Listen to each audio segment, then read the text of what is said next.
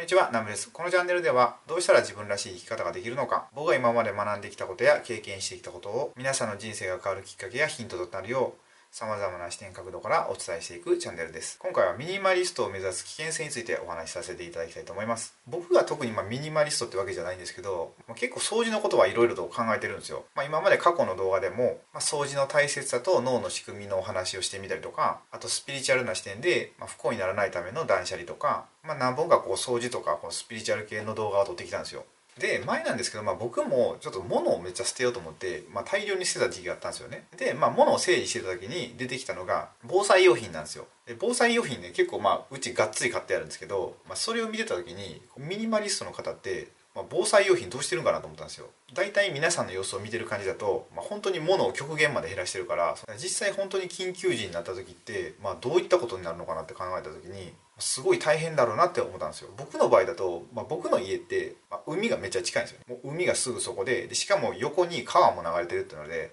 もうあの南海トラフとかあったらもう結構やばそうなんですけどだからめっちゃでかいバックパックを2つ買っていろんなものをもうパンパンに入れてるんですよ、まあ、2歳の子供がいるんで、まあ、そのおむつとかもいろいろ入れてるんでパンパンになってるってのもあるんですけどあそう他にも、まあ、僕泳げないからなんかね救命胴衣とかも入れてあったりあと僕と妻の分のヘルメットとか買ってあったりとかあと閉じ込められたようにバールとか買ってあったりなんかマンション住んでるんで一応ロープとか買おうと思ったんですけどちょっとロープはちょっとやりすぎかなと思ってそれは買ってないんですけど、まあ、そんな感じで結構万全な状態なんですよ。そうだからね自分の家をこう掃除してて本当にそれ思ったのがまあこれもうミニマリストの方からしたら余計なおせっかいなんですけど結構効率化っていうのをめっちゃ進めちゃうと、まあ、どこかでやっぱ弊害が生まれちゃうよなって思ったんですよ。ミニマリストの方の動画を拝見してるとやっぱ結構効率化っていうとこを目指してるんかなと思うんですよね。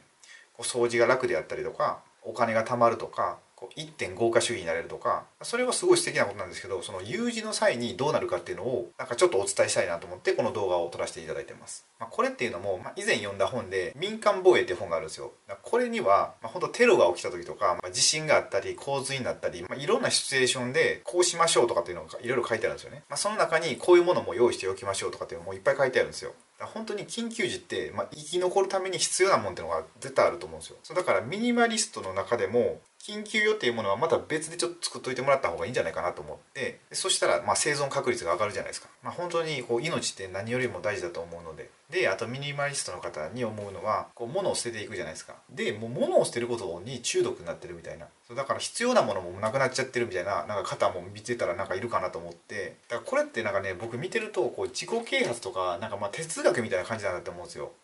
そのミニマリストって。なんかこう悟りを開くために捨ててるみたいな。なんかこれ僕もすごい気持ち分かって物を捨てるとすごい気分ですっきりするんですよね。だからどんどんどんどん捨てたくなるんですけど、まあ、でも僕の場合だと、まあ、家族嫁さんと子供がいるんで、まあ、子供なんて特に物がどんどんどんどん増えていくんですよ。だからミニマリストとは全く逆方向に行ってるんですけど、まあ、でもその中でもその物が増えていったとしても自分の心の状態はいい状態をキープできるっていうのが、まあ、一番理想かなって思うんですよね。これって昔ね仙人と俗人の違いみたいなのを学んだんですけど仙人って人弁に山って書くじゃないですか。だから言ったら山にいる人っすよ。山で悟るみたいな。山って何もないからすごい悟りやすいんですよね。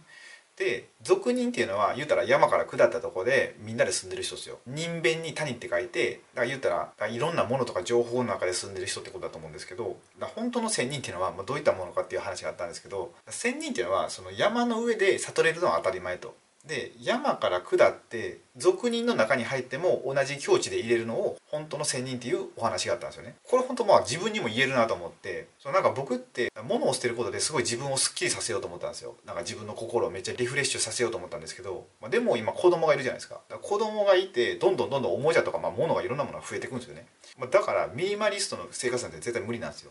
だからこの中でいかに自分の心を整えていけるかっていう、まあ、これもある意味修行だなと思ったんですよ。そうだから結構捨てることに中毒になってる方もなんかあまりに物がない空間で生活しすぎるとなかなか普通の世界に戻れないと思うんですよ。なんでそこはすごいこうバランスを取りながらなんか生活していくのが一番幸せに生活していけるんじゃないかなと思いました。ということで今回はミニマリストの危険性についてお話しさせていただきました。今回はミニマリストのお話だったんですけどまた今後もいろんな角度から皆さんの人生の何かお役に立てるような動画をアップしていくのでよろしければチャンネル登録をお願いいたします。もし今回の動画がお役に立てていただければ、グッドボタンをポチッとお願いしたいのと、ご意見ご感想がありましたらコメント欄へお願いいたします。それでは最後までご視聴いただきありがとうございました。